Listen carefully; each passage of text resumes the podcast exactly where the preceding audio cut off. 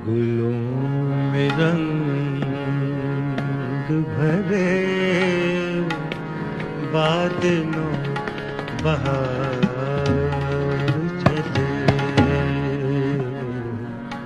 गज़ल की दुनिया के बादशाह माने जाने वाले मेहंदी हसन का जन्म 18 जुलाई 1927 को राजस्थान के झुंझुनू के पास लूणा में हुआ था।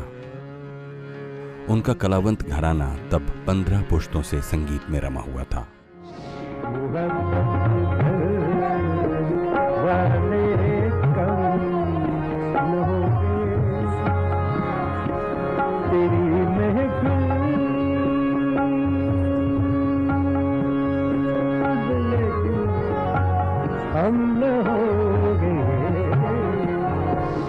मेहदी हसन उस परंपरा को आगे बढ़ाने वाली सोलहवीं पीढ़ी साबित हुए, जिन्होंने अपनी गायकी से समूचे भारतीय उपमहाद्वीप सहित दुनिया भर में हिंदुस्तानी शास्त्रीय, उपशास्त्रीय संगीत और गज़ल गायकी में एक ऐसा मुकाम हासिल किया जिसकी मिसाल ढूंढे नहीं मिलती।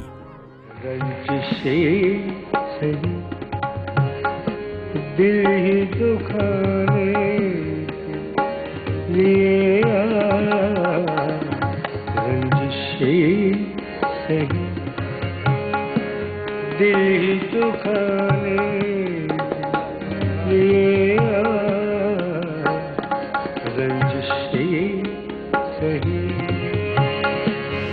विभाजन के बाद मेहदी हसन पाकिस्तान चले गए थे, जहाँ फ़िल्मों के लिए भी उन्होंने गाया।